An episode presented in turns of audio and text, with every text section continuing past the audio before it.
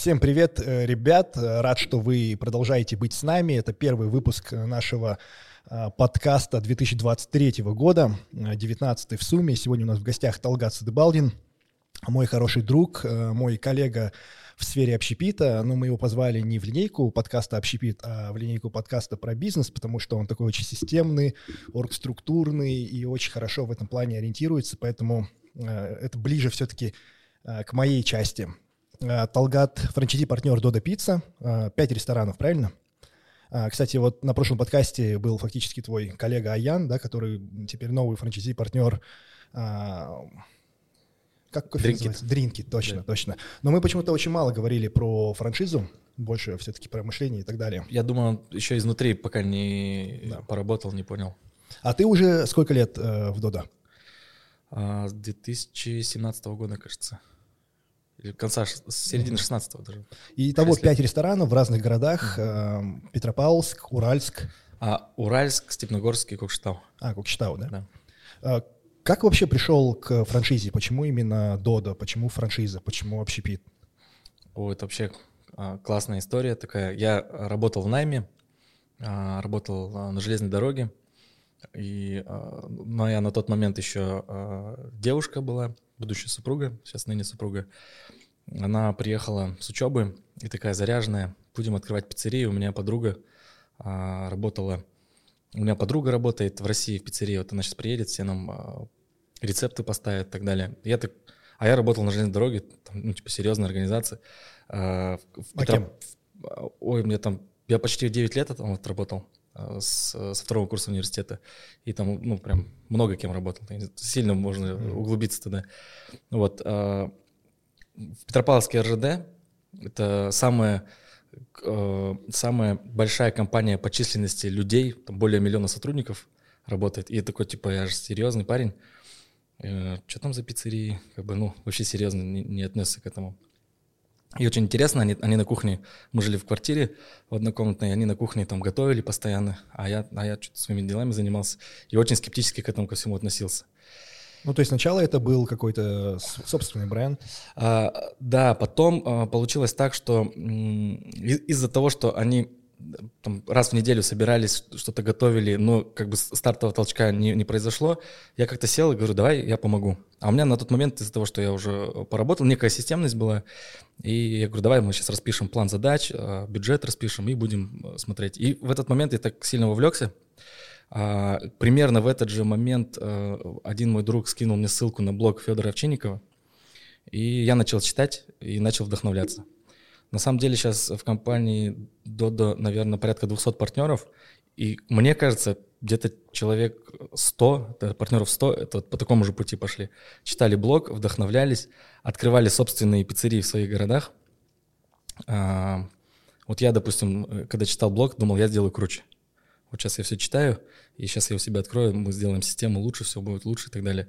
И потом я просто, ну, мы там работаем определенное время, и я смотрю, как ну, компания Dodo, она просто набирает обороты. Там партнеров все больше, пиццерий все больше, качество все круче. И э, закралась мысль. На нужно... тот момент они сколько на рынке уже были? А, я думаю, года три. Я думаю, года три. Вот. А, и э, меня посетила мысль. Ну, то есть это, это тот поезд, который разгоняется, нужно туда запрыгивать. А, в моем родном городе Петропавловске франшиза была куплена, не было возможности а, там купить франшизу, и ближайший город был Кокшетау. Вот, я поехал, нашел помещение, договорился о покупке франшизы, выкупил. А, и мы там построились. И это, это был... были свои деньги, то есть такой накопленный какой-то капитал? Там совсем немного своих было, уже да. же была, у меня уже точка была в Петропавловске, которая тоже работала. Вот, и кредитный, и плюс я еще занял у отца. Вот. Ну, э, это, это было началом того, как... Есть такая поговорка, себя иногда нужно засунуть в такие условия, в которых ты неизбежно начнешь как- как-то развиваться, расти. Вот это действие а, привело к тому, что я неизбежно научился а, менеджерить процессы на удаленке. То есть я сам физически живу в одном городе, а точка в другом, и, а, ну, и там при- пришлось, вынужден был а, научиться работать на удаленке. А это ты к тому, что сразу другой город? Вы не переезжали, ничего, вы просто открыли пиццерию в другом городе, и ты Да. фактически собрал полную э, оргструктуру людей, которые там, в оффлайне все это делали. Да, да. А сам чем занимался? А, в- в- какие процессы на мне Да, были? да, да. Я по- Как, фактически, как это вообще нанимать э, людей, контролировать, э, общепит? фактически я был управляющим пиццерии, а, и у меня в подчинении были менеджеры. И вот коммуникация была через менеджеров. Ну, естественно, так как я физически не находился, мне нужно было делегировать чуть больше, чем стандартный набор менеджера. А, Там и прием, и заказ э, продукции и так далее. Ну, в общем, там, там 10-12 функций управляющего, я их э, технично делегировал на менеджеров и просто контролировал. Ну, такой хороший опыт дал, дал мне. И даже при этом э, модель вполне себе билась, и в течение двух лет вы окупались. Да. Мы очень хорошо стартанули.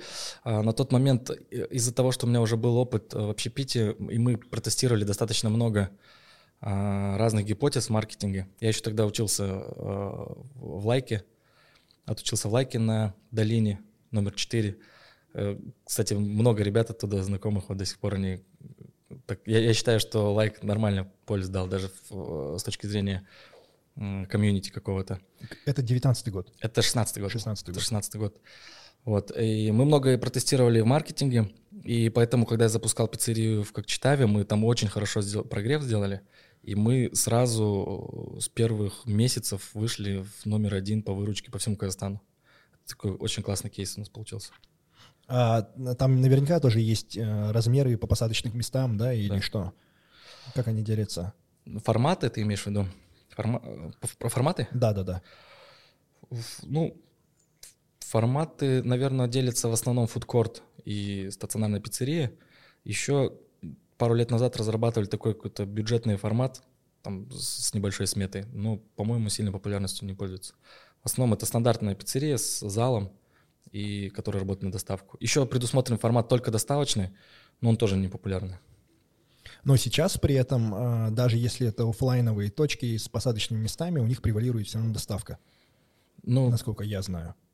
либо превалирует, либо 50 на 50. Вот Мгм. чаще превалирует доставка, да. А в целом, э, как, как ситуация сейчас с, с учетом войны в России, э, стоимости рубля и прочих моментов? Так, а, мы, как я уже говорил, да, мы в этом году бьем э, рекорды по выручке и бьем антирекорды по доходности.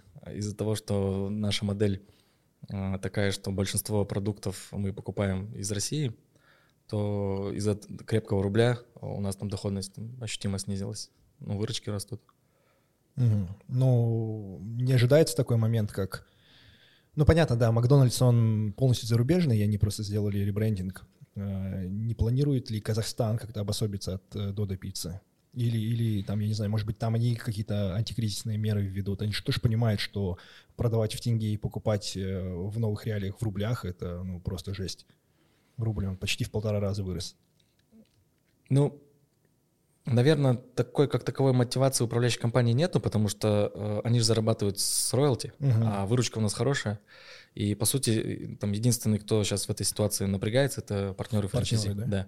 Вот. Но сделал, проделан ряд э, работы по увеличению доходности. В принципе, сейчас как бы мы приближаемся к, к намеченной модели финансовой. А цены вы сами регулируете или же они как-то... Регулируем сами, но, но сейчас э, это такой достаточно там механизм целый. Это в том числе отдел маркетинга смотрит, как продажи по какому продукту. И у нас очень интересная система ценообразования. Если интересно, могу рассказать. То есть если традиционно там сетка поднимает э, ну, цены там, на какой-то процент просто приподнимает, там, и напитки, и- Мгм. и, закуски и так далее, то здесь э, у нас в Дода есть ценовые комитеты, и э, отдел маркетинга, по-моему, ценообразование, они э, очень дифференцированно смотрят, если один продукт продается после повышения цены, все равно классно продается, они могут немножечко еще ползунок подвинуть получше. А если какой-то продукт сильно замедлился, они могут на него даже снизить цену. И, и таким образом э, ценообразование идет, но в общем как бы мы за этот год такую вот эту страшную вещь сейчас скажу, на 40% цены поднялись в среднем за этот год. И, и при этом, ну, Но Для- не только у вас, у всех. Да, да. Я просто такую, как бы сейчас оцифрованно скажу, это звучит страшно достаточно. Да, и они продолжат, судя по всему, подниматься, потому что вот в этом году теперь мы еще и налоги будем платить. Да, да. Да, мы в конце прошлого года сделали поправку на стоимость, э, ну, там, с учетом того, что мы теперь будем платить э, больше налогов, поднимем такую-то цену, а потом мы такие, блин, а налоги же не только мы будем платить, но и все наши поставщики, да, и, может быть, не хватит вот этого вот зазора, который мы себе создали. Но Мне смотри, кажется, а, нужно, да. да, ты сейчас э, смотрел на рынок общепита, понимая, что в связи с этой ситуацией уже дальше продолжать а, открывать новые точки дода сложно, более того, все города заняты, да, и ты вот посмотрел на рынок э, курицы более глубоко а, и открыл компанию по реализации оптовых поставок да. курицы. Да, но мы уже и, и закрыли, уже закрыли, да. Все-таки закрыли уже. Да, да. Мы три месяца назад последний раз эту тему обсуждали с тобой. Да. В декабре принял решение э, закрываться. Примерно похожее явление. Цены очень сильно скачут. А, но за счет того, что еще наценка небольшая, ну, может быть, это все как бы э, отговорки, по сути, ну, такой факап. Не захотелось мне больше заниматься этим. А чем занимаешься сейчас? А сейчас у меня очень интересный период. Э, я нахожусь э, маленький... В поисках, да? Да, маленький так, эксклюзивчик. Я нахожусь в процессе продажи компании, сети своей Додо. И через определенное время там сделаю cash-out и планирую заходить в другие проекты. А как оцениваешь ее? Оцениваю... По EBITDA? По EBITDA сложно за 22 год оценивать, uh-huh. потому что доходность снизилась. Вот. Э, ну, если по EBT, там, да, больше 4 EBT. Больше 4? Да, да. А, и в итоге это какая сумма?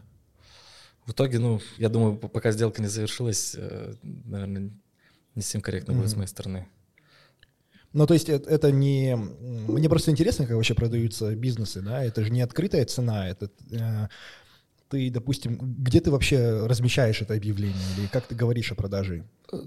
А, во-первых, наверное, есть внутренний чат франчайзи-партнеров, да, наверное, кто-то из внутренних. Да, все, что касается, все, что касается франшизных историй, мне кажется, там проще, потому что, особенно если франшиза успешная, mm-hmm. потому что, как правило, есть э, большое количество достаточно успешных партнеров, которых все нормально с деньгами, у которых все нормально с амбициями, и как бы, ну, в этом поле ты можешь там, начать продаваться. Ну, в моем случае мне просто, просто вот в холодную позвонили и предложили. Вот. Ну, а сам не считаешь, что 4 года окупаемости — это прям очень долго? Очень много. Для операционного бизнеса? Бизнесы разные бывают. Я думаю, здесь э, Дода это объективно, нормально. Почему? Потому что а, ну, это точно долгая история. Мы уже лидеры на рынке, лидерские позиции закрепятся. А у меня пиццерии находятся в регионах, а в регионы там ну, как бы сильно сюда не хотели там мировые лидеры пиццеиндустрии, mm-hmm. там Папа Джонс, Доминос, Пицца Хат, ну, до регионов Казахстана, они, мне кажется, там в ближайшие 15 лет там дела не, не будет никакого. Поэтому это тот бизнес, которым можно ну, еще много-много лет зарабатывать. Вот. Поэтому я считаю, как бы адекватная оценка. А, но при этом, если заходить с нуля, то можно ожидать, что ты отобьешься за два года. Ну, при хорошем раскладе. Да. Просто вот. вопрос только в том, найдешь ли ты свободный город под франшизу, да? Вот из тех городов, что сейчас есть, мне кажется, это уже, да, это уже такое да. сомнительное, потому что либо, либо маленькое население, либо маленькая платежеспособность. Смета э, очень сильно выросла за этот, э, и за 22 угу. год, и все послед... в предыдущие годы она тоже росла. А у тебя что-то вроде мастер франшизы на город. А, а ну или экс, эксклюзивная эксклюзив франшиза. Город, мастер да. франшизы она может да. еще продавать. Да, да, все верно. Все понял. Эксклюзив. Ну, я тебе, конечно, желаю удачи в продаже, но мне Спасибо. кажется, что э, при вот в, в текущих реалиях, при том, что э, сейчас депозитная ставка 15% до годовых еще и дают какой-то дополнительный бонус, я просто сам ищу, а, куда иногда приземлить деньги, да, да. мы тоже тему обсуждаем, что Eaton Fit, он очень а, точно так же низкодоходный, но у него есть огромный плюс, это вот а, пул авансовых денег, который он дает для вполне возможно того, чтобы я мог их обернуть где-то да. более эффективно еще раз. Я рассматриваю для себя просто бизнесы, которые хотя бы в течение там двух с половиной лет ко мне вернутся. Ну, я думаю, на самом деле это некий такой э, бенчмарк, да, а, в Казахстане. Мне кажется, 99% предпринимателей смотрят на бизнесы, которые э, отбиваются за два года, чтобы еще привлечь инвестиции и инвестору еще отдать там, за, ну, максимум за три. А это же даже есть общая статистика. А, есть, а, я не помню, я видел прям огромную таблицу, которая, ну, то есть сравнивала, сколько стоит бизнес, ну, то есть во сколько оценивается бизнес, который зарабатывает 1 миллион, 1 миллион долларов EBITDA в рамках разных стран. Ну, то есть 1 миллион долларов э, да. операционной прибыли – это достаточно такой хороший, большой системный бизнес, да, который не зависит от собственника, э, ну, такой крепкий, скорее всего, долгоживучий. Да. И самые высокие оценки были э, в Штатах и, по-моему, в Австралии. Там э, вроде коэффициент 17,8. Офигеть. То есть 17,8 миллионов долларов такой бизнес будет стоить. При этом э, Казахстана там в помине не было, конечно, да. Но один из самых низких коэффициентов был в России, 2,3. Да. То есть примерно оценка бизнеса 2,3 миллиона долларов. Я думаю, это связано с тем, что риски высокие, инфляция высокая. Да, да, да, да. Вот. Э, но я про это и говорю. А если мы говорим про бизнес, который э, делает еще меньше прибыли? Я думаю, а, чем более зрелый и стабильный бизнес, тем а, чем меньше угроз внешних. Ну, то есть сила именно самого бренда Дода. И сила бренда, и рынок, на котором ты играешь, и количество конкурентов. И мы с партнерами франчайзи в конце 2021 года собирались и э, прорабатывали стратегию на 2022 год. Все было классно, у всех настроение было приподнятое такое. И э, делали свод-анализ. Свод-анализ, там где-то было 10 пунктов в сфере там, внешней угрозы. И в самом-самом-самом низу э, там маленькими буквами было написано там э, война России там с какой-нибудь страной. Ну, типа, малюсенький такой риск был. Вот. И в феврале это, эти риски вот стали реальностью. Поэтому, не знаю, наверное, объективно в наших странах э, эта оценка такая. Тяжело оценивать. Ну окей, э, допустим, ты вышел в кэш. Какие действия? Сейчас уже примерно понимаешь, куда ты деньги приземлишь или что сделаешь? Да, сейчас веду переговоры с несколькими компаниями. Вот э, тоже думаю, это же уже вторая часть, это уже, это уже второй шаг после того, как я сделал cash-out, так как я еще cash-out не сделал. Ну, я могу только сказать, что веду э, переговоры там с где-то порядка с тремя компаниями, чтобы зайти туда. Партнером? Вот, партнером, да. Ну, то есть это какая форма участия? Операционный а, партнер форм... или угу. инвестор, или... А, Все на стадии прям такого зачаточном обсуждения, но я могу сказать, как бы, как бы я себя бы хотел, да, но мне точно хочется свои, а, приземлить свои сильные стороны. Мне кажется, одна из моих сильных сторон — это вот а, масштабирование филиальной сети, может быть, масштабирование даже через франчайзинг. И, ну, по сути, э, по сути, во всей этой истории меня больше даже драйвит то, что я иду в что-то новое. На самом деле. Вот, да, cash-out, да, как-то что-то куда-то приземлим, какая-то будет доходность, но э, больше всего, наверное, моих мыслей о том, чем я буду заниматься там уже вот э, вторую половину 23 года, потому что мне очень хочется, ну, такой за масштабный проект какой-то взяться. А, ну, то есть не планируешь там чилить где-нибудь э, точно на Мальдивах, нет, а погрузиться в операционку, да, заниматься да. каким-то развитием бизнеса и да. так далее. Точно не планирую. Даже вот ты сейчас сказал, меня какие-то этот, э, как будто какой-то страх возник, как, как будто страшно мне даже о таком подумать. Не Почему? знаю. Не знаю, может, залочка какая-то в голове. Вот. Ну, то есть, э, как-то даже я не рассматриваю вариант сделать кэшаут и потом лежать чилить. Мне кажется, я там на месяц не Не, просто я тоже. Да. Э, для меня это некий синоним старости, как будто бы, что ли. Ну, а для меня как будто еще хуже. Как будто вообще не какой-то там, не знаю. Короче, запалом энергии есть. Да. Хочется работать. Да, мне вот сейчас важнее даже прям, прям не то, как выйти. Но ты теперь уже не рассматриваешь франшизную историю, например. Вот я бы предложил, например, вот тот же Invictus Go, да, mm-hmm. очень хорошая доходность, причем вот в сравнении, ну, ты же знаешь все боли общепита. Да, да. Когда ты после общепита заходишь в такой бизнес, ты понимаешь, да. что там э, ну, сколько, сколько человек? Минимум. Да, 10 человек да, в штате, да? да? Да не 10, Этот... у нас э, три человека в штате. Три человека в штате, текучесть там типа 10% по году. Или, там, да, да, да, ну и там даже вопрос текучки решается, ну, поднимем заработную да. плату, да, потому что, ну, это же всего лишь три да, человека. Да. Я э, представляю, что там процессов намного меньше. Да, ну, естественно, тут тоже, наверное, немножко нужно мне дать скидку на то, что я сам а, в сфере фитнеса свои 10 тысяч часов наработал, ну, и точно. мне очень легко, например, собирать штат э, тренеров.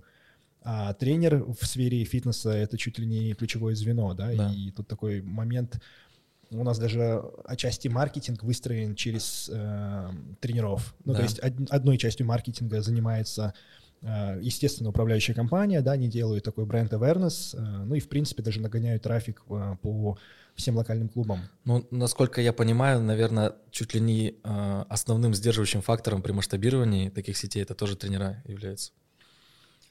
Э, я сначала тоже так думал, я думал, когда уже у нас э, закончатся хорошие тренера, но как будто бы они тоже развиваются, они видят, что э, рынок фитнеса растет, что тренерская деятельность — это достаточно хорошо оплачиваемая э, работа, при этом это же тоже отчасти свобода.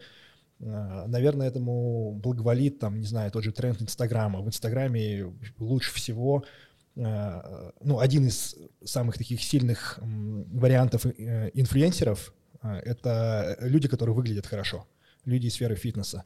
Поэтому сейчас э, да, количество них... тренеров гораздо больше, чем там 10 лет назад. Люди, у которых результат на лицо, да? Да, да, да, да, да. То есть, если есть что показать, то ты сразу. У меня сейчас возникла идея.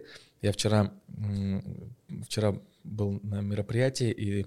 А мы, кстати, вместе же были на мероприятии, и ты слышал, сколько э, было то есть э, сейчас люди зарабатывают на, некой, на неком оказании услуг, как надстройка над, э, над лидерами мнений или надстройка над э, специалистом, да? Там, типа продюсеры? Э, ну, типа продюсер над, э, там, вот медик, да? Там, помнишь, вчера была девушка, которая там э, упаковывает, помогает медикам там больше проявиться, раскрыться, угу. какую-то выстроить там свою методологию, больше зарабатывать и зарабатывать на этом. И у меня сейчас появилась, кажется, эта идея, да? Э, у какой-то продюсер для тренеров должен быть, который э, поможет э, тренеру больше зарабатывать, в том числе через Инстаграм и так далее. Да, в целом да. есть такие, ну то есть это же... нишевые такие uh-huh, штучки. Uh. Я на самом деле, когда Uh, пришел только в тренерскую деятельность. Первое такое профильное образование, которое я получил, это uh, тема была связана с продажей первичных тренировок. То есть как продавать водные инструктажи. Mm-hmm. И по факту там я получил все свои основные такие базовые знания о продажах. То есть они просто были а, оформлены под тренерскую деятельность. Поэтому я более чем уверен, что сейчас под SMM по тренерскую деятельность там тоже завались. Да.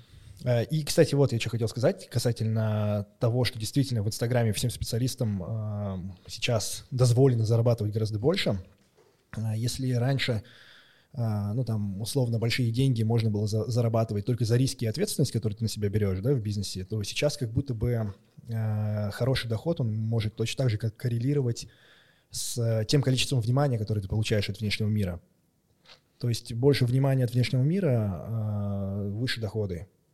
То есть, да, есть блогеры зарабатывают ну, прям будь здоров, да, это вот, собственно, подкаст и мое, каждый раз, э, я, я проявляюсь каждый раз в Инстаграме, когда отваливаю какую-то энную сумму какому-нибудь инфлюенсеру за рекламу Eat'nFit. Mm-hmm. Я думаю, блин, почему они зарабатывают больше, чем мы, да, там, с каким-то огромным производством, кучей э, процессов и сложного труда и так далее.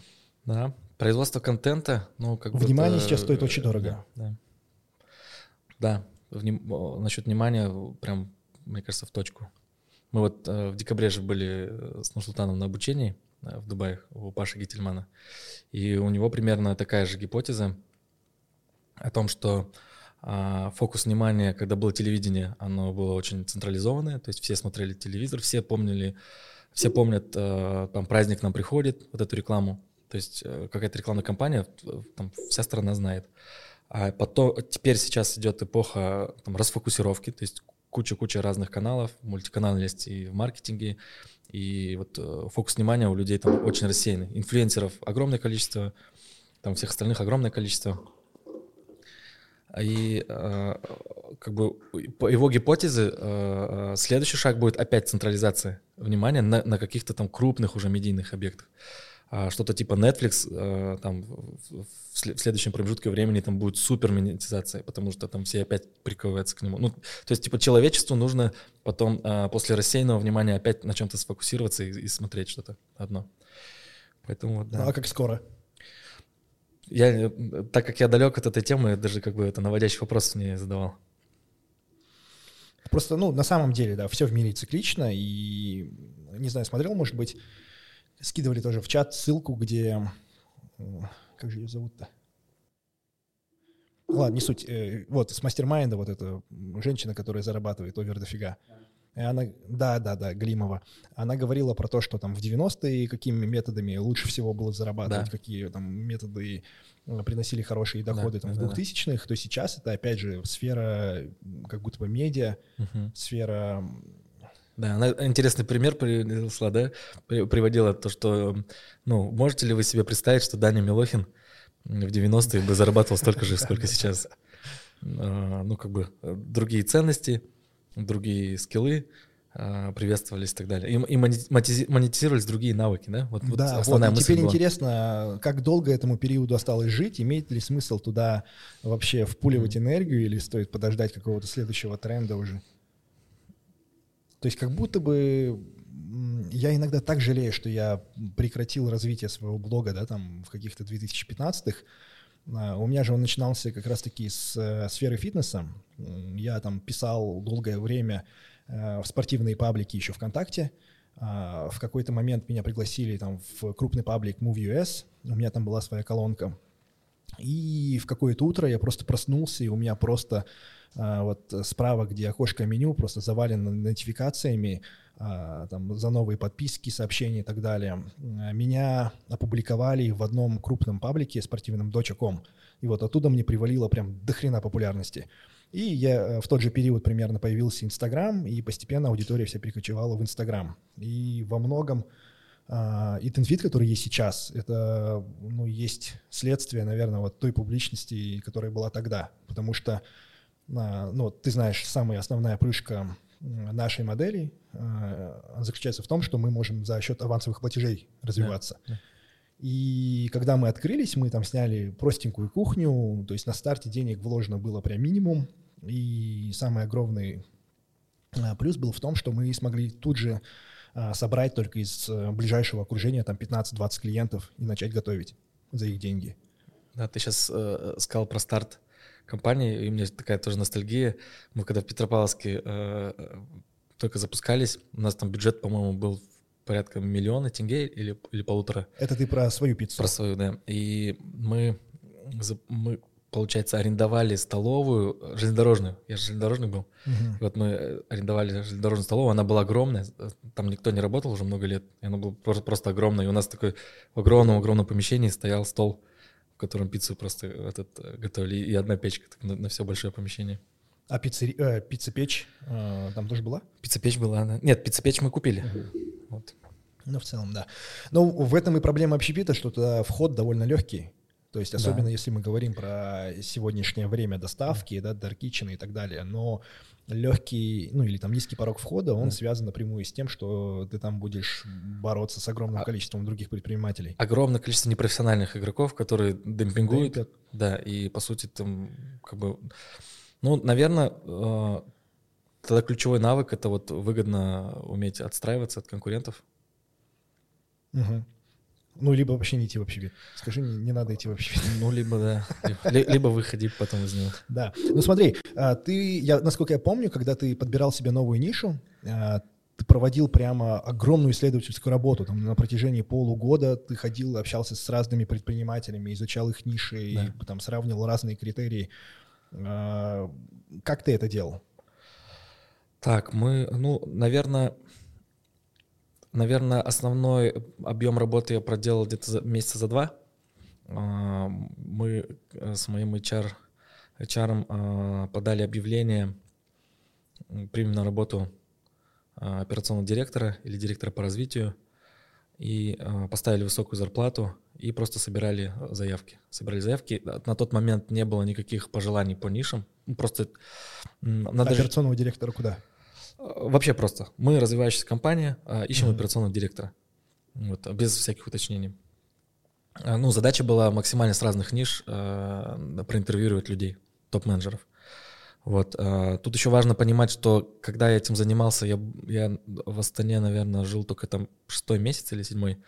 И для меня это вообще, в принципе, это как, как, как игра была. Там, мне на интервью, на собеседованиях там каких только историй не рассказывали, как люди деньги там зарабатывают, как они теряют. Там, ну, в общем, э, очень много такой, как, как мне кажется, достаточно информативной э, информации много получил. Вот. И э, по ходу... Это проведения... классный способ проконсультироваться у специалистов за бесплатно, да? Промониторить, да, да, потому что люди же тебе хотят понравиться, они хотят э, там продать себя, и в этот момент они там готовы все-все фишки, все-все-все рассказать. Единственное, что, конечно, э, там нужно уметь фильтровать. На тот момент я, наверное, не до конца умел фильтровать, понимать. Вот. Это все-таки с опытом приходит тоже.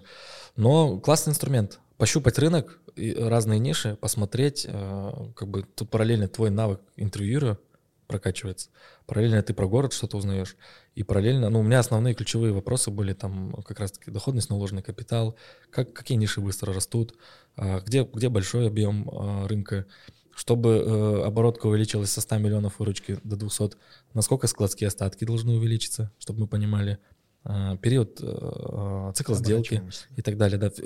Ключевой показатель должен был крой свестись. Угу. Я там это все такими замаскированными словами все вытаскивал, но для меня ключевой показатель это объем рынка и рой был.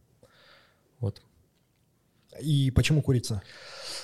А, потому что, потому что я не знал, что надо еще на кое-что обращать внимание. Но сейчас я понимаю, что для меня средний чек важен. А, и для меня важен, а, важна наценка, маржинальность допустим, а, можно, э, я готов согласиться на что-то одно, согласиться, да, либо средний чек невысокий, но маржинальность нормальная. Ну, допустим, а, взять Интенфинт или э, пиццерию, да, там а, себестоимость продукции ну, при, при хорошей там по плановой фин-модели там где-то 40%, 40% у нас, 35-40%. Я думаю, в этом фит там похожая какая-то математика да, будет. Вот. Мы хотим, конечно, да. ниже 40, но Соответственно, не ну, я, да, если мы говорим про себестоимость, а наценка, соответственно, а, больше 100%, там 150% да. наценка. Ну вот, на этой марже а, что ты можешь, можешь в эту маржу включить? Там, ты, там ты технично приземляешь, там маркетинг, продажи, а, мотивацию своих сотрудников и все-все-все там а, в расходную часть включаешь. Вот, при этом там у тебя может быть средний чек. Ну, кстати, у тебя средний чек классный, Угу. Вот у нас средний чек небольшой, у нас там в пиццериях, ну, наверное, на данный момент, я уже давно средний чек не смотрел, но на текущий момент, наверное, тысяч шесть. Вот, чек маленький. Но из-за того, что наценка большая, туда все вот эти инструменты современный менеджмента ты можешь запихнуть.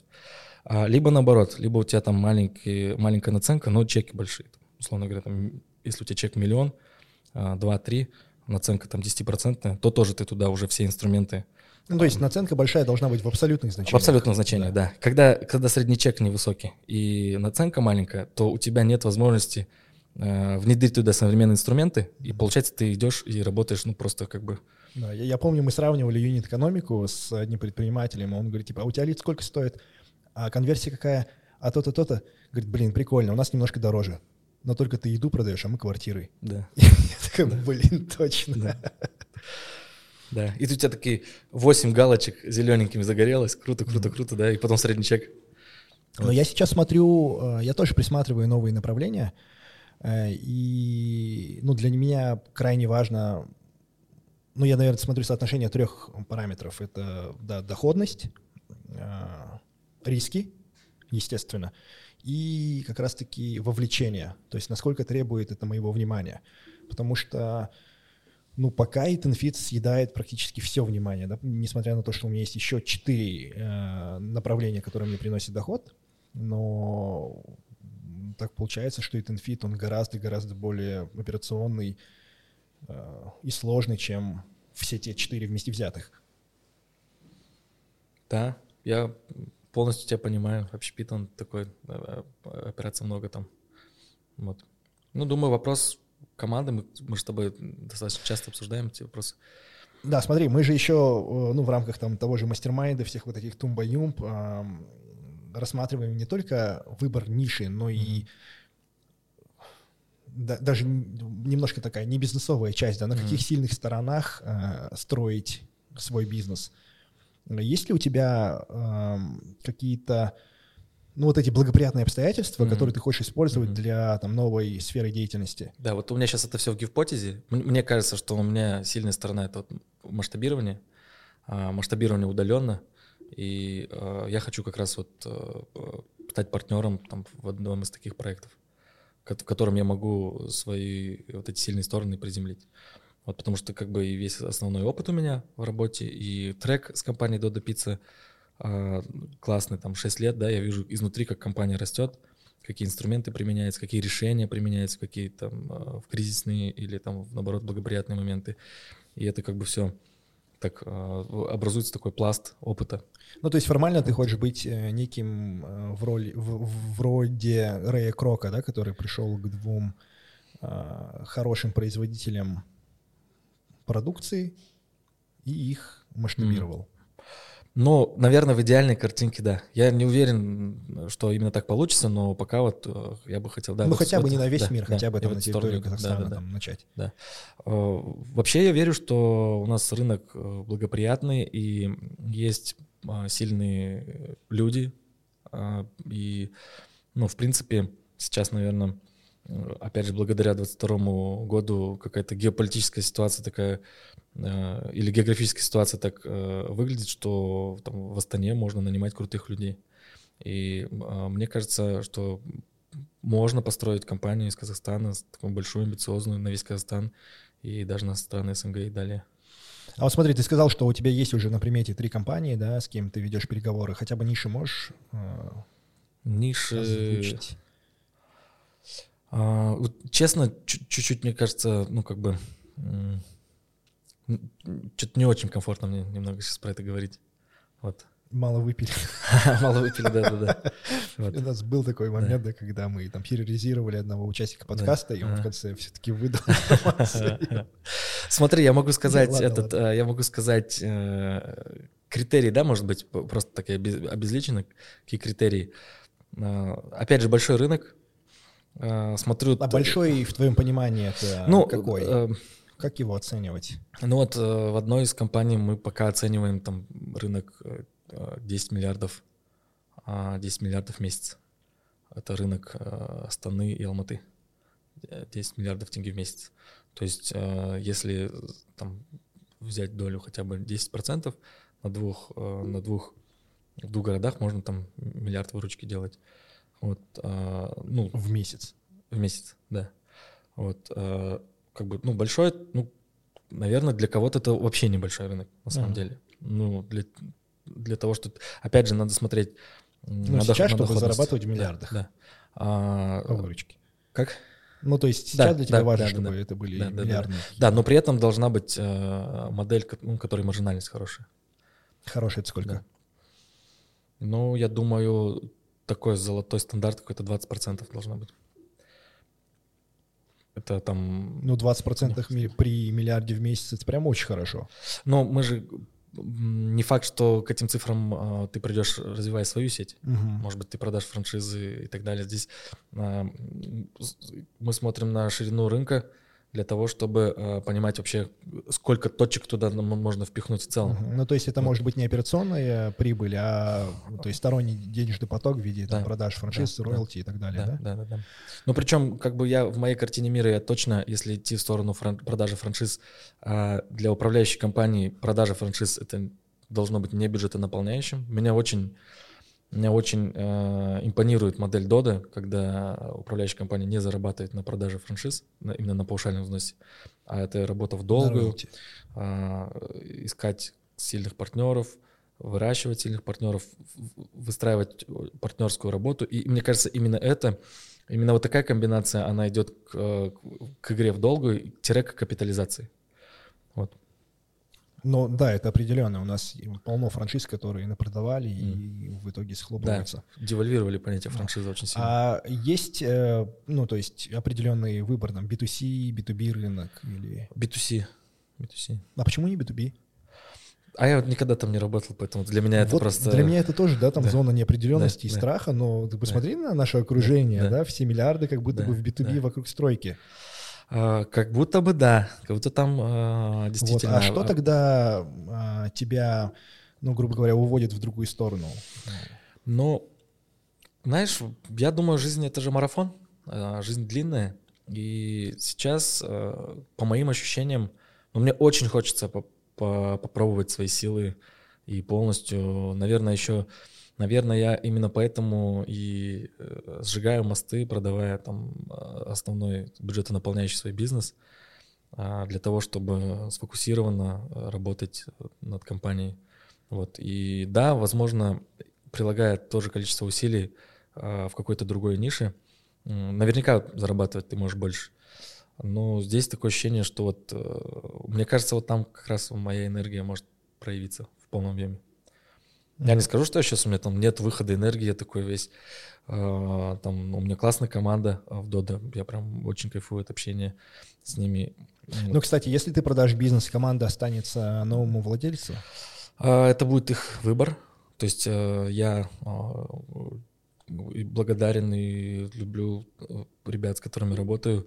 Мои двери всегда открыты. Вот, но это будет уже их выбор, как, как им комфортно будет. Выбор команды или выбор Выбор, кома- выбор команды, да. Угу. Вот. А, а вообще есть, да, прецеденты в Дода, что кто-то продавал свои точки локальные там, да, за 4 беды? А, я в такие... Не, там очень много сделок во внутреннем чате. Я не вдавался, кто за сколько. И на самом деле никто потом такие вещи не афиширует. Мы можем увидеть только, что поступило предложение, угу. а за сколько в конечном итоге договорились. Вот, не знаю. А, ну, а у тебя есть уже потенциальные покупатели? То есть просто я думаю, кто это может сделать? Например, там э, какой-нибудь алматинский игрок, захочет ли он покупать э, мелкие города, э, если он может продолжать открываться на своей территории? Ну, разные. Сейчас, как показывает практика, разные люди. Ну, вообще, это не поступление, предложение поступило не из Казахстана. Mm. Вот. Ну, на самом деле, я думаю, а с учетом того, как мы выстроили бизнес, я считаю, что мы классно его выстроили. Он а, там like for like показатель у нас хороший к прошлому году. И что это? Like for like это э, показатель в количественном выражении заказов, заказов э, в, э, месяц к месяцу. Ну, условно говоря, январь 23 к январю 22 а, январь 22 к январю 21 в количестве заказов. Это говорит о лояльности клиентов из, а, из месяца Но там должна быть э, еще и, наверное, положительная динамика роста или, или нет? Положительный, да, он положительный, он больше 30%. Рост? Да, то есть мы, когда мы, когда мы э, количество заказов анализируем, мы убираем а, то, как влияет там повышение цен, uh-huh. а, там увеличение среднего чека, а мы просто видим в количестве, количестве заказов. насколько нас, грубо говоря, любят а, и ну, любить начинает как-то больше и больше uh-huh. из года в год. Это, это один из таких а, основных качественных а, такой вишенка на торте, который показывает из месяца в месяц, как тебя люди выбирают. Uh-huh. Кстати, а у вас есть сезонность? Насколько она есть, выражена? Есть. Ну, достаточно выраженная. А бывает, что вы вне сезон проваливаетесь э, в минуса? Нет, нет, не бывает. То есть вы всегда положительные? Да. Где-то чуть больше зарабатываем, где-то чуть меньше. Угу. Мне вот, э, вот этот момент немножко не нравится в Fit У нас очень сильно выражена сезонность. Mm. Или, я не знаю, может быть, последние три года это не сезонность. А... у, нас, э, у нас очень интересно, э, неочевидно. Э, март — высокий месяц. Декабрь — высокий месяц, март — высокий месяц. И март высокий, потому что там праздничных дней много. Mm. 8 марта, как ни странно, пиццу заказывает там на Наурыз пиццу заказывает. И у меня как-то э, как-то этот э, предпринимательская вот эта вот э, жажда соревнований, я как-то Азату Касумгалиеву написал, типа 9 или 10 марта. Типа, ну что, давай сравним, кто там 8 марта больше продаж сделал. Потому что мы реально капец продаж И много что, сделали. Кто сделал больше? Ну, у него раз в 10 было больше продаж. Я говорю, зачем это? Все догадались, что это цветы, да? Да. Ну, ну, зрителю, наверное, покажется это там типа супер очевидно был мой ответ, но мы, мы так хорошо там отработали 8 марта, что мне прям типа, ну, а вдруг? Угу. Вот, я спросил, получил ответ. Да. Ну смотри, а, а в, у вас, например, на 8 марта во сколько больше продаж, чем в средний другой день? Ну, где-то, наверное, до 100%. Больше. Типа в два раза, да? да, да. А цветочные наверняка, ну там же немножко, как будто бы они могут делать заготовки. И их заготовки дольше живут. Да, вот Азат говорил, что у них там вся неделя. То есть у них неделя и, mm-hmm. по-моему, чуть ли не сколько-то дней. Ну, могу сейчас соврать, ну, у них это протяженность. Мгм. У нас один день. То есть смотри, а вы, например, увеличиваете м, количество заказов, при этом штат работает тот же. Нет, мы к пиковым часам. К пиковым часам, пиковым дням готовимся заранее. У нас всегда увеличенное количество заготовок, увеличенный штат а на кухне, курьеров, кассиров и так далее. А как, как это, как ам, в KFC, там типа формации, да, там в определенные часы больше сотрудников выходит, да. а в другие Да, меньше. да. А, а оплата тоже почасовая. Оплата почасовая, вот именно почасовая оплата э, позволяет выстраивать такой э, дифференцированный график. С утра там могут быть три человека выйти, к обеду там э, пять, а к вечеру там все восемь. Естественно, это скорее студенты, а, кто-то, кому нужен частичный. Ну, по большей график. части, по большей части, да. Да. Студенты. Ну, на самом деле, э, э, портрет разный. Бывают э, мамочки, э, разные. Не, У Дода на самом деле много чему можно научиться. Это а, мы же пришли, как ни странно, в бизнес, связанный с общепитом, вообще без опыта в общепите. Вот мы начинали три друга, три партнера, и ни у кого из нас не было опыта а, в сфере общепита. И свой мы там даже кухни строили так, как там, типа, нам кажется, да, Да. как в фильмах. Э, Первую кухню мы, э, которую мы строили сами, мы тогда привлекли еще одного партнера. Он в сфере э, кофеин и ресторанов уже работал. Э, Но мы тогда допустили вот эту ошибку, что э, к отдаче кухня была готова э, хорошо адаптирована, но учитывая то, что у нас эм, не а-ля карт формат, а мы готовим достаточно большой объем продукции и реализуем ее только утром, то есть нам нужно очень много пространства под упаковку и хранение Хранение еды, быть, да. Мгм. Э, И вот она была не сбалансирована, поэтому мы следующую кухню уже там методом проб и ошибок сделали там на опыте более-менее хорошо. Да. И вот э, прежде чем мы ее строили, мы ходили по всяким экскурсиям. И вот первая экскурсия у меня была как раз-таки в Дода Пицца. Тогда у нас первые точки открылись э, на Менгликель, Алмата и на Кушкарбаева, по-моему. И я в обе точки ходил на экскурсии, смотрел, как это работает, как там э, происходит маркировка, как там, не знаю, потоки сырья и готовой продукции, какие там техкарты. Прикольно, что там техкарты рисованные, не, не текстовые. Ну да, да, такой некий тоже американский А- стандарт. Ходил сам на экскурсии, например, в э, KFC еще проводят экскурсии. Нет, У них в тоже KFC, классно. KFC не был. Ну, кстати, вот, ты знаешь, что мы тоже пиццу готовили? Нет. А, В семнадцатом году мы построили вот этот текущий цех, а, и на тот момент он оказался для нас сильно большим. А, То есть большой цех, ну, его нужно еще и содержать, да, это большая команда, естественно, большое количество постоянных костов, и мы там долгое время минусили. И а, на тот момент наш шеф-повар текущий, а, он один из тех, кто ставил манго-суши, ну, или работал Да. в, в раннем периоде, то есть у него большой опыт в производстве суши-роллов и пиццы, и он говорит, типа, давайте делать суши-роллы и пиццу. Мы такие, ну все, погнали. Купили пиццепечь, купили там станции, оформили станцию под суши и начали готовить. И вот на тот момент мы пошли на экскурсию в Додо Пицца, посмотрели, как работает Додо, и мы такие, нафиг, мы с ними не сможем конкурировать, и закрыли. Потому что я помню первую Даже не пиццу... запустили? Нет, мы запустили. Запустили. А, Но мы вот столкнулись с большим количеством факапов. К примеру, мы хотели сделать итальянскую пиццу на тонком тесте. Да. Которую а, доставляется. которую крайне- доставляешь, она уже там Да, деревянная, да, да, да. там. А, Очень много моментов, которые мы поняли, что ну, тяжело будет конкурировать, да, там с Додой или с другими игроками. Да, но я не знаю, мне тяжело судить, Низкий чек. а, тяжело да. судить о других бизнесах, но вот что в общепите не отнять, это то, что моделей огромное количество, моделей работы. И вроде как бы и столовые, и рестораны — это общепит, и караоке даже в какой-то степени это общепит, но именно модель э, работы, э, э, бизнес-модель, финансовая модель, все совершенно разное. Ну, мне кажется, вот, это, вот э, в этом есть какая-то романтика, на самом деле, общепитовская, потому что я знаю большое количество разных предпринимателей из области общепита, и у всех очень разные модели. Там вот э, интересно, да, когда калькуляция составляется, то большинство продукции э, там ужаривается, уваривается. И когда ты составляешь калькуляцию, там ну, всегда коэффициенты, да, вот эти учитываются. А, допустим, такая неочевидная штука, да, там люди, которые плов готовят, у них э, этот продукт, наоборот, увеличивается в размерах. Мгм. И, они- и их калькуляция, наоборот, э, там да, из, да. из одного килограмма получается там три или, ну, там, может быть, два. Вот. И это такая маленькая мелочь, ну, неочевидная, но она в финансовой модели может играть э, огромное количество. Ты, ты можешь смотреть на две пиццерии, и в обоих будут э, курьеры бегать. Одна будет в минуса работать, другая будет хорошо доходная. Потому что там э, большое количество маленьких параметров, которые, которые правильно подкручены, и вот они уже как бы влияют. Тебе вот, это нравится? Ну, есть в этом что-то такая, да, романтика. Я, не, я, я уверен, что в других бизнесах тоже много чего можно докручивать и так далее.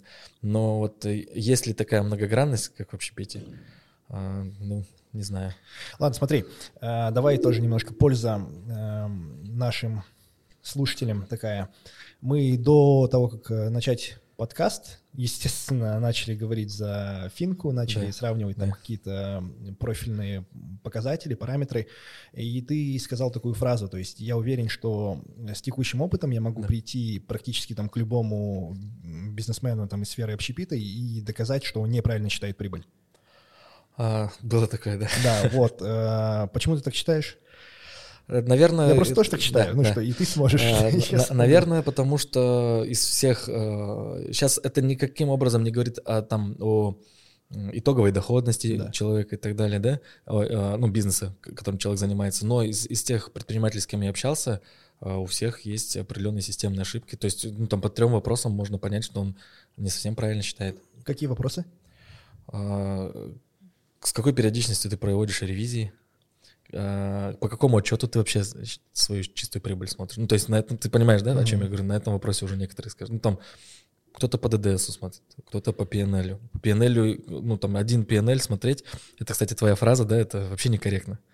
Да, это... я просто спрашиваю, есть балансовый да, отчет? Да. Если человек говорит, что, что балансового отчета нет, то я считаю, что все, управленка, да. она не выстроена целиком. А он уходит такой, думает, что-то, для чего он нужен? Амир что-то поумничал и так далее. Но это, это реально, это, это точно первый сигнал к тому, что на 99% у него там э, в PNL не, не, неверная цифра будет. Кстати, э, возвращаясь к балансовому отчету, у себя вы его считаете. Uh-huh. И эм, смотри, вы когда строите помещение, все начальные капексы, то есть закладываете как расходы, которые тут же списываете, или все-таки садите их на баланс и там, на какой период? Ну, мы же где-то три пиццерии построили. Три или четыре, четвертую пиццерию сейчас строим. А, и одну купили. И э, там везде все по-разному. Ну, то есть, как бы на зачаточных, э, когда мы там были неопытные, там вообще ничего на, на, на балансе не было. Я, я сам ходил, платежки физически в банк носил, и мы оплачивали там э, за оборудование в России. Теперь там, сейчас у нас есть уже финансовый блок, бухгалтерия на аутсорсе, внутренний там экономист. И я не проверял, но мне хочется верить, что все на балансе. Угу. Вот. Я такой Давай. задумался, начал вспоминать, как у нас-то да. все. А, многие предприниматели считают просто по вот, возврату как раз-таки эм, инвестиций своих вложенных. На вложенный капитал? Ну, да, даже не на вложенный капитал. Ну, то есть они, да, условно положили какое-то mm-hmm. определенное количество денег, и э, там те дивиденды, которые они снимают, mm-hmm. и как только они окупились, они mm-hmm. считают, что они окупились. Да. Но такой подход, кстати, намного проще. Я понял, что э, вполне вероятно в большинстве э, бизнес-моделей в МСБ а, так считать гораздо правильнее. То есть ты перестаешь заморачиваться на какую-то мелкую рутину, цифры-то условно небольшие, угу. и ты больше внимания тратишь на а, там подсчет, сколько же ты да. все-таки заработал, чем на то, как заработать еще больше. Да, да, да.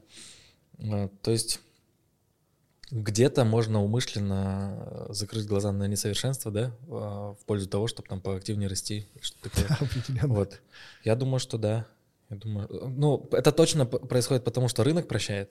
Это сто процентов. То есть был бы у нас, если бы намного более конкурентный рынок, то у нас должны, ну, предприниматели выживали бы только те, у которых базовые настройки такие, каждую копеечку считать и, и так далее. Вот. Ну, может быть, я ошибаюсь. Вот, мне это кажется.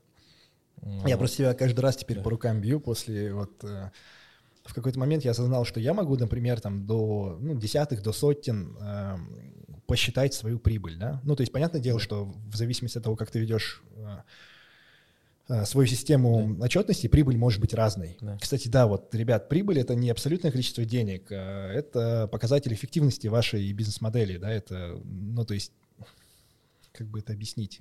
В одном и том же бизнесе при разных э, правилах ввода данных прибыль может разниться за один и тот же период. Да. И э, мы как-то разговаривали с Нурсом, его все любят на нашем подкасте. Я, я говорю, я точно могу сказать, какая у меня была прибыль там за такой-то период. Угу. Нурс говорит, а я не знаю. И говорит, ну где-то 50-80 миллионов. Угу. Я такой думаю, блин. Хороший разбег. да, как будто, да. но тем не менее это точно да. положительно и точно в десятки раз больше, да. чем у нас, да? Да. Ну, это, если у тебя разбег в 30 миллионов, там это можно туда других несколько бизнесов, да, в этот разбег да, засунуть, да, да, да. то тогда, э, наверное, как бы опционально можно сильно не париться. Вот. С другой стороны, и э, сэкономить можно хорошо на таких масштабах.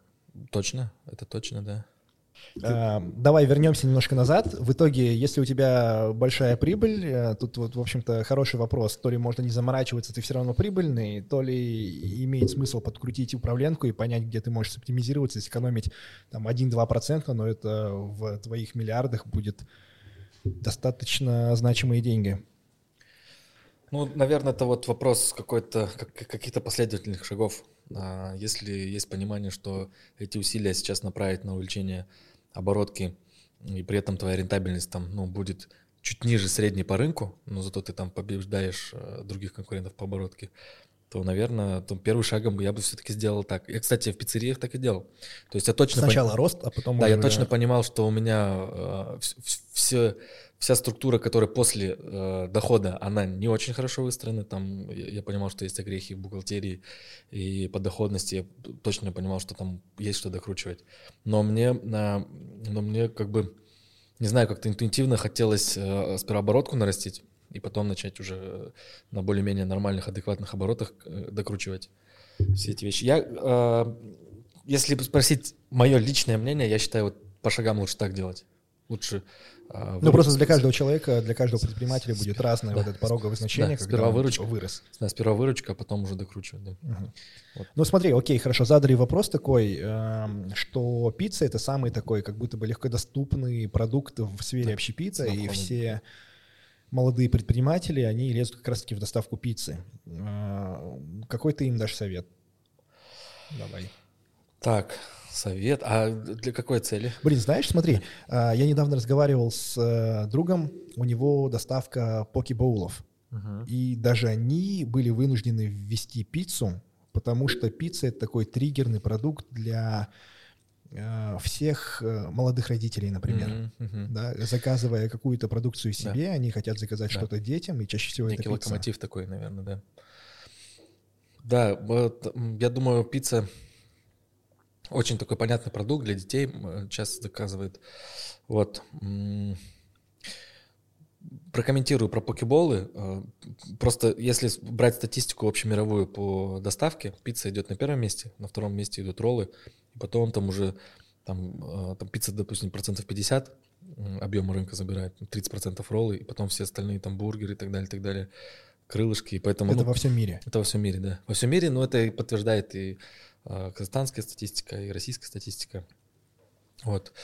Какой, э, я не знаю, ну, какой пример, но можно зайти э, просто не можно зайти на этот рынок, не питая каких-то ложные иллюзии, построить какую-то супер сверхдоходную компанию, но зато я точно знаю, что предприниматель, который там год-два вовлеченно и с, там будет тратить много энергии, докручивать все аспекты, потому что это и маркетинг, это и производство, это и работа с курьерами, высокая текучесть, это мотивация команды. Там, ну, можно огромное количество скиллов подтянуть, мучаясь, короче, мучаясь. Ну, если, я, я говорю, когда мучаясь, это ну, про Dark Kitchen, например, там, потому что небольшая цена входа только в Dark Kitchen, uh-huh. какая-то, какая-то служба доставочки, вот, и там тебе придется и маркетинг изучать, и все-все, что я выше перечислил. Это классный опыт. Я думаю, что если там финансовую составляющую убрать э, с, с пьедестала, то, то можно будет обернуться назад и понять, что ты дофига чего научился делать. Вот. Это, ну, круто, я считаю, что это круто. Вот. Поэтому, ну, если... то есть такая хорошая школа максимального количества скиллов. Мне кажется, и да. в менеджменте, да, и кажется, да. в производстве. Вот.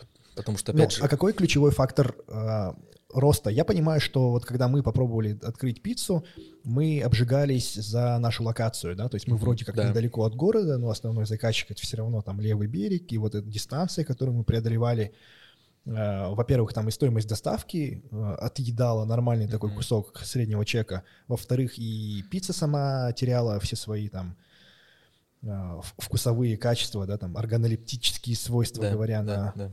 проф-языке. А Как будто бы надо заходить в рынок пиццы сразу а, несколькими точками. Ну, либо одной, я не знаю, вот ребята... а, Мы, кстати, можем поворачиваться? Да, вот, а, можно. Вот ребята, мне кажется, на самом деле классная была, классная была идея с, с вашей доставкой. А у вас неаполитанская, да, пицца была? Вот. А, у нас у нас за кадром Руслан. э, easy. Да, э, один из основателей Take It Easy. Вот, э, я не знаю, мой кумир в, в- области продукта. Вот, э, ну, и мой, и э, моих знакомых, людей, кто занимается ресторанным бизнесом. Вот я, я искренне считаю, что очень крутые в области продукта. И не- когда продукт э, не, не просто там продукт еда, а продукт это атмосфера, сервис и так далее, это все. Вот. И мне кажется, у вас была классная э, история вот с этой неаполитанской пиццей. Но вот по каким-то причинам ребята не захотели дальше заниматься. Мне кажется, это все было успешно, просто, наверное, отнимало много ресурсов, времени. Вот.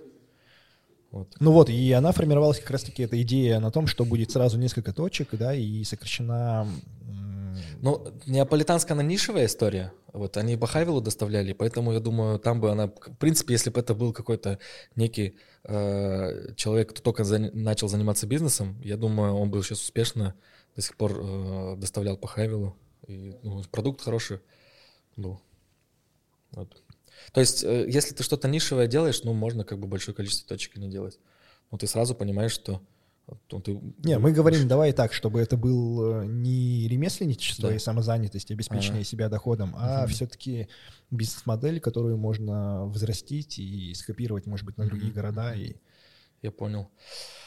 Тогда... Потому что то- так можно и дома Да, готовить, наверное, да. Ну тогда, тогда однозначно э, нужно сразу целиться, что ты в городе должен покрыть зоной доставки весь город, Мгм. чтобы у потребителя был э, одинаковый клиентский опыт. То есть э, я, допустим, в одном районе я могу заказать, а в другом районе не могу заказать. Это сразу же на имидже компании плохо сказывается. Ну и Вот. маркетинг сложнее да, делать. Да, поэтому если у тебя есть амбиции, э, маркетинг однозначно, да, э, будет более, более сказать, Ну, просто это э, пицца это такой э, достаточно удобный продукт, который а, можно сложить в такой формат, да, где у тебя есть один заготовочный цех, который делает, э, ну, там, не знаю, покрыто тестомесами и готовит э, заготовки под пиццу. А, Может быть, там же, да я не знаю, овощные цеха даже и не нужно делать, да, можно там на месте шинковать овощи, а, готовить. И там где-то доготавливать, да? Да, ну, на, на точках Да, уже да. доготавливать, да? На, на очках у тебя только фактически холодильники под э, сформированные куски э, теста. Да, да, да. Да, ну, на самом деле это как раз такая модель есть, да. Это называется производственно-распределительный цех, там, где э, там основной склад. Но больше, что хорошие пиццепечи стоят дорого. Дорого, да. А, кстати, в Додо какие? А, а есть американские, а, XLT производитель есть. Ну, это электрические пиццепечи, итали- да? Это Не электрические. выпендриваются каменными а, такими штуками. Нет, нет, это, каменный это больше под рестораны Мгм. подходит и так далее. Это электрические, конвейерные, там максимально заточенные на А, точно, производительность и так далее. Да. И я помню, что там какие-то продукты два раза просто прогоняются по конвейеру. Какие-то продукты, да. Мгм. Какие-то продукты, да. Мы в какое-то э, в свое время вот думали, мы отказались от э, пиццы и думали, ну суши ролл-то точно можно продолжать. И долгое время мы работали с ними, и продукт у нас был классный. И там вот такая модель масштабирования по точкам, она еще более благоприятная, потому что а, вот эта маленькая локальная точка, туда даже пиццепечи надо, не Мгм, надо покупать, там только Да, холодильники. цена входа еще дешевле. Да, да, да. А, ну как будто бы у нас до сих пор нет такого игрока, да? А, сильного э, не эм, одним продуктом, ну, в смысле, не одной точкой, да, там, например, Суши Мэн очень долго на рынке, но у него один ресторан или, или две точки. Ну вот, допустим, манго, они в Алмате очень успешные, а в Астане почему-то не смогли. И я общался с, э, с представителями вот э, агрегаторов, с ребятами, кто работает в агрегаторах, и они тоже говорят о том, что когда, когда зарубежные агрегаторы, ну, там, Glovo, Volt заходили сюда, Астана по первым признакам, она такая протяженная, длинная, не пешеходная абсолютно, расстояния большие, и думали, что здесь а, будет э, доставка качать. Угу. На самом деле э, Алмата по, по количеству заказов, там, по, ну, э, там, по, по объему заказов она опережает Астану. Вот. Я а, не знаю. В смысле, ну, на долю населения или в абсолютных значениях? В абсолютных а, понятно. В абсолютных понятно. Там, наверное, на долю. Ну, то есть по, по ощущениям людей, mm-hmm. которые работают в этих компаниях, там а, Алмата более благоприятный рынок для доставки. Почему-то. Вот. С роллами, да, для меня... А, знаешь почему? Мне кажется, потому что там а, сама доставка проще. Ну, то есть очень много мопедистов, а, нет, а, не знаю, заторов на дорогах в плане Я думаю, все снегов. от спроса идет, на самом деле. Я думаю, как спрос более развитый. То есть, в принципе, покрыть, э, покрыть э, спрос как бы, ну, можно везде, в любом городе. Вот, я думаю, из-за этого. Что дешевле она там будет, да? Вот, и, кстати, а, ты про роллы спросил. Мне кажется, с учетом того, насколько сейчас э, тенденция к подорожанию продуктов, особенно вот да, этих всех. импортных. Да, а, мне кажется, просто чек там уходит в космос, либо себе, ну, себестоимость уходит в космос, и поэтому я тоже не вижу эффективных игроков. Вот. Ну и сам бы туда тоже не пошел. А Мы... А куда бы пошел? Вот, например, а, сейчас у тебя есть э, пул денег, возможно, ты там не нашел потенциального партнера, и у тебя есть возможность открыть какую-то местную сеть в доставке монопродукта. Ну или недоставки. Uh-huh, uh-huh. Если не в доставке, я думаю, нужно выбирать то, что можно максимально локализовать. Это бургеры, а, это булочка, э, мясо местное, мука местная, зелень местная, и таким образом никакая там волатильность извне. То есть в пицце мы сейчас, э, там, моцарелла подорожала там очень сильно. Mm-hmm. И ты ее нигде, ну, в Казахстане ее просто не производят хорошего качества. А там шаурма, донеры, плов. А, тоже может быть, тоже может быть, да. Но я, честно говоря, вот как-то уже с общепитом немножечко это... Вот, ты меня понимаешь, да? Охладел к общепиту. Но я могу немножечко поделиться просто вот э, своим внутренним состоянием. А, процесс, а, процесс даже переговоров по продаже компании, это тоже очень увлекательный процесс. Процесс мыслительный по поводу того, чем ты будешь... Там 6 лет я занимался одним, и сейчас понимаю, что там с большой долей вероятности я в этом году вообще совершенно другим бизнесом начну заниматься. И это одновременно и драйвит, одновременно и немного страшно. И я сейчас такой, я считаю, очень прекрасный период в своей жизни проживаю, когда я там общаюсь с юристами, мы понимаем, как, а, как все законно, правильно а, должны деньги поступить на счета. Там. И это такие хлопоты а, по продаже, они, ну, я считаю, что они как предприниматели... Кстати, ты, ты должен будешь налог с них заплатить, наверное, да? А, или, или нет? Мы сейчас, а, сейчас важно произвести правильную оценку независимую, и, потому что это же действующий бизнес. Угу. И а, я сейчас углубляться не буду, ну, короче, если оценка будет хорошая, то Оценка там... чего? Оценка бизнеса. То есть э, есть, есть стоимость там балансовая, а можно оценить независимо.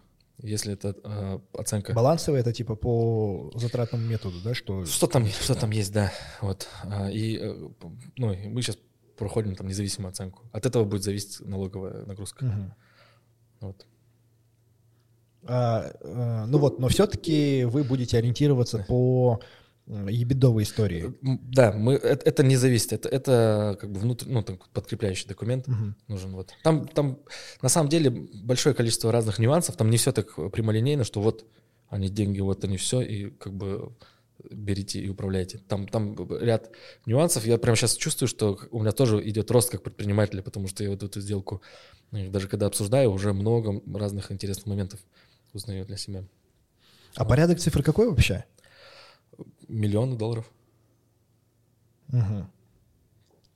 Ну, то есть, да, я там примерно знаю, что там 5 пиццерий, они за миллиард точно приносят, и если там процентов 20, 25 и беда, может быть, есть, да, это около 200 миллионов.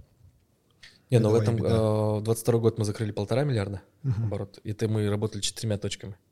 Пятую еще даже не построили. Пят, пятая в декабре у нас запустилась. Вот, поэтому... А, а ты хочешь продать сразу пять точек или возможно, что ты будешь продавать их по одной? Ну, обсуждаем все пять. Вот здесь еще важно оговорку сделать, что мы это все как бы процесс обсуждения вот, угу. идет. Но ты уже обсуждаешь. Есть Я уже, обсуждаю, да, с реальными, с реальными людьми, да. Классно. Вот. Читал книжку «Цель 2»? Нет. И «Цель 1» тоже. Даже если честно, если честно нет. А, это Ильяху Голдрат. А, первая книжка «Цель» про непрерывное улучшение. Ну, то есть про какие-то длительные цепочки бизнес-процессов, которые всегда можно улучшить. Типа цикл Деминга, да? Что-то похожее? Да, да. А вторая книжка, там она как раз-таки затрагивает три темы. Решение конфликтов методом грозовой тучи, вот как раз-таки они рассматривают э, кейс с эм, распределением товарных остатков по разным филиалам магазинов косметики и централизованного склада. И третья тема, которую они берут, это продажа бизнеса. И то есть как можно оценивать бизнес. И там просто интерес в том, что они продают полиграфию, которая убыточная. То есть, естественно, по EBD ее оценивать крайне глупо, а, но тем не менее они ее продают очень хорошо, как некую бизнес-модель, которая может для крупной полиграфии, да, как э, некий э, инструмент ее доходы приумножить. А, я понял. Это называется еще инвестор-стратег, да, когда тебя выкупает инвестор-стратег, который э, с, твоей, с помощью твоей компании усиляет свою. Да, да, да, да. И, и там оценка, конечно, совершенно другая уже. Вот. Да. Я просто сам этим вопросом задавался, ну, то есть, э, ну, призрачная цель капитализировать компанию, она, конечно, всегда там в моей голове да. живет, но пока мы самую высокую оценку, которую получали, это вот типа, ну, два с половиной э, годового, угу. годовой беды. Выше, чем средняя по Российской Федерации, да? Ну, по сути, да. И опять же, это просто потому, что мы усиливали э, ту компанию, это, кстати, с Россией компания угу, была. Угу. Но вот больше я не получал. Хотя я тоже надеюсь, что мы в чьих-то руках, да, в чьей-то, э, там, не знаю, может быть, IT-компании можем стать. Да, знаешь, э, насколько э, мне доводилось общаться с э, предпринимателями, которые потом продавали компании, и, и особенно какие-то венчурные истории были, то у них портрет потенциального покупателя еще на старте компании есть портрет. То есть, ну, это не точно компания, uh-huh. которая меня купит, но примерно на 2, 3, 4 компании, которые хотели бы купить нас, мы уже на старте должны знать. И уже под них строить свою компанию, структуру и так далее, чтобы там через два года быть максимально привлекательными. Вот. И Но вот это когда ты уже на опыте. Лучшие венчурные истории, по-моему, происходят так. Вот, по моей информации. Угу. Это когда ты уже на опыте. Мы-то это, открывали это, инфит, да, типа это, там да, зелеными да, пацанами, да. да, и там вроде как тренд да. идет. Ну, сейчас есть такое классное, сейчас такое классное есть э, понятие, да, э, advisor, там, э, advisor board. И когда ты создаешь компанию, ты можешь создать э, advisor board, список адвайзеров, которые э, каким-то образом будут э, пристегнуты к компании, там, можешь долю небольшую взять, или там а, или можешь просто а, в силу человеческих качеств там, максимально влюбить а, человека в, в твой продукт и так далее. И эти, эти люди, которые прошли уже, ну, которые уже, они уже на опыте, и на регулярной основе они будут помогать тебе делать стратегию для своей компании, создавать стратегию. Там, может быть, раз в квартал или раз в полгодия. И вот этот advisor board, он как раз-таки э, может очень хорошо начать продвигать твой бизнес. Угу. Может быть, не операционно, но вот в сторону большой капитализации точно. Да, я в этом чувствую для себя большую сложность, что я плохо выполняю как раз-таки как фаундер компании, да, как ее там SEO, э, я не вижу стратегии, то есть я не понимаю, куда мы вообще идем. Ну, последние три года мы просто выживали, да, и сейчас вроде как период выживания закончился, и теперь нужно определить вот эту большую историю, большую цель. Ну, вот мы когда с тобой познакомились, я, э, мы сразу, как, как мне показалось, я не знаю, как у тебя по ощущениям, я сразу увидел там родную душу, там, человек, который э, аналитик, э, системный, про финансы, э, про причинно-следственную связь, а почему так произошло. Вот, э, человек, которому, если не объяснить точку А, там, то в точку Б он, скорее всего, не поверит, да, что, и, как можно из точки А в точку Б прийти. Вот.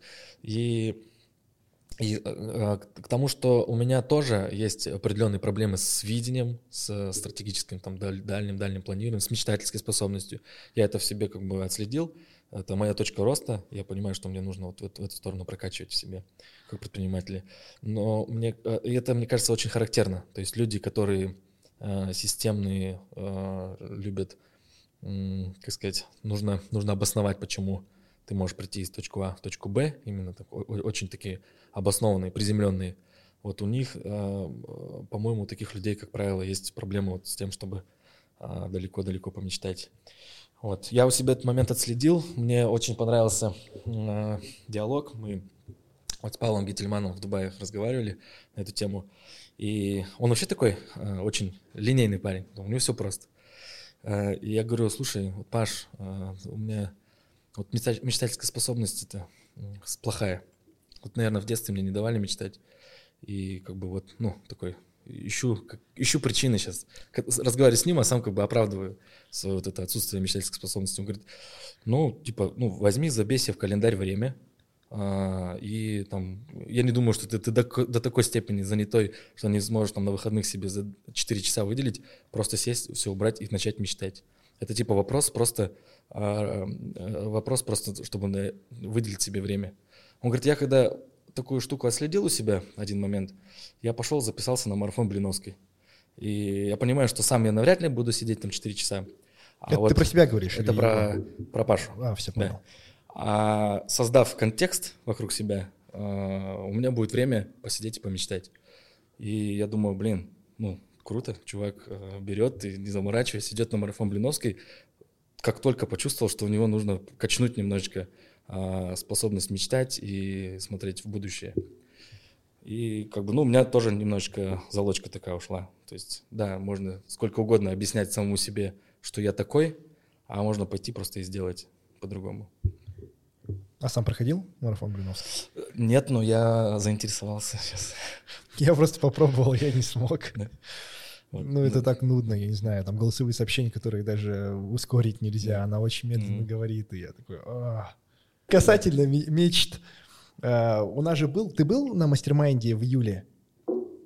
Нет? М-м. Мы, мы там эту же тему затрагивали про а, важность иметь хотелки. А, как раз-таки мы говорили про то, что люди, предприниматели, у которых не развита вот это а, навык да. мечтать и чего-то хотеть, да. они медленно растут. И навык вообще, в принципе, испытывать эмоции. Угу. Да, я мне же кажется, после... Мне кажется, это коррелируется. Да, а пробовал вообще замерять свои эмоции? Замерять... Э... Я, ну, сейчас, я сейчас начал чувствовать. Да? Да, и я даже... Как это со стороны смешно звучит. Э, вот я же ездил в августе, ой, в сентябре на процесс Хоффмана, и после этого у меня там вообще мир другой открылся на самом деле. Вот это чувственный мир. Я чувствую, как мое тело реагирует. Я иногда явно отслеживаю в себе определенные эмоции. Я могу себя остановить и, и проанализировать. Ну, я уверен, для кого-то из слушателей это покажется сейчас настолько очевидным, но я чувак, который 33 года этого ничего не умел делать. А, двигаешься на автоматизмах, испытываешь какой-то гнев, и ты даже не можешь ты даже не можешь проанализировать после общения с каким человеком это произошло. Потому что ты даже не понимаешь, что ты сейчас идешь и заведенный. А сейчас это очень хорошо стал как бы э, отслеживать себя. Ну, то есть я вообще кайфую от этого. Просто я пробовал такую практику. А, есть одно приложение, а, ну, условно, ты там заводишь будильник, либо после каких-то триггерных моментов, когда ты испытываешь вот какие-то колебания эмоциональные, ты садишься и пытаешься вот с помощью этого приложения Э, провести анализ того, что ты чувствуешь. Uh-huh. То есть там, что произошло, как отреагировало твое тело, и нужно потом описать, э, собственно, эмоции, которые ты испытываешь. И там огромный uh-huh. перечень слов, которые я просто смотрю, ну, типа, они же одинаковые, uh-huh. да. И ты потом, более того, когда ты тыкаешь туда, ну, например, там, условно, гнев, uh-huh. появляется шкала от нуля до 100%. Нужно еще и... Ну, то есть это... Uh-huh определить, на сколько процентов ты эту эмоцию испытываешь. И ну, это, я да, не понимаю, как это делать. Кажется, да. Я в этом плане сейчас такой, более у меня типа либо хорошие эмоции испытываю, приятно, негативные эмоции. Вот. Э, но мне этого сейчас достаточно. Вот я стараюсь.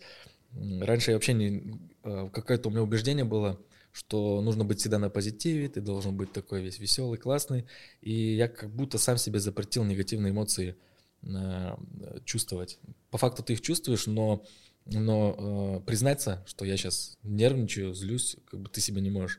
И это на самом деле, ну, такое неприятная штука. Ты, ты наоборот, чаще э, в этом находишься. И как только э, я понял, что да, я могу злиться, э, я признал, что такие эмоции у меня выходят, я начал уже адекватно смотреть, из-за чего я злюсь, из- из-за сообщений от каких людей, или от какого-то общения с кем-то, или там какие-то события. И когда ты начинаешь э, э, понимать, из-за чего это происходит, тебе очень легко это из своей жизни взять и убрать. До тех пор, пока я не, не признавал, что а ты меня есть убираешь, ну то есть не, не разрешаешь себе злиться или... а, ну, допустим, я не хочу испытывать э, там гнев, да, из- из- из-за сообщений там какого-то определенного человека. Я просто стараюсь с ним реже общаться. Мгм. Вот, все. То есть, а до, до этого а, я бы общался с ним дальше и нервничал бы, но, но не признавался себе, Мгм. что я нервничаю. Вот это большая разница. Но гнев ты себе испытывать э, позволяешь. Мне тяжело, тяжело. Вот именно гнев почему-то тяжело испытывать. Вот, выражать. Кстати, да, вот интересно, я, Да. мне, мне тяжело представить, как ты Ну, злишься, ну, например. вот, да. Мне говорят, по мне видно, когда я злюсь. Но я не видел. Да? Ну вот э, я тебе историю расскажу. Мы в Таиланде, когда были, Судя по твоим габаритам, не хотелось бы видеть, когда ты злишься. меня вот маленький таец, Ага. э, я хотел у него купить сок гранатовый. А Я заранее спросил, могу ли я платить картой, вернее Apple Pay. Он говорит, да-да-да, и начал мне открывать сок. А в итоге потом говорит, типа, ну, вы, у меня нет посттерминала, вот QR. Я говорю, ну, у меня нет местного приложения, я не могу оплатить, могу, говорю, доллары дать. Он говорит, типа, нет, доллары нет, типа, давай мне баты. В итоге не нашлось денег, мы там минут пять стояли, общались. Я говорю, ну окей, я пойду разменяю, принесу. И он меня взял этим соком и облил.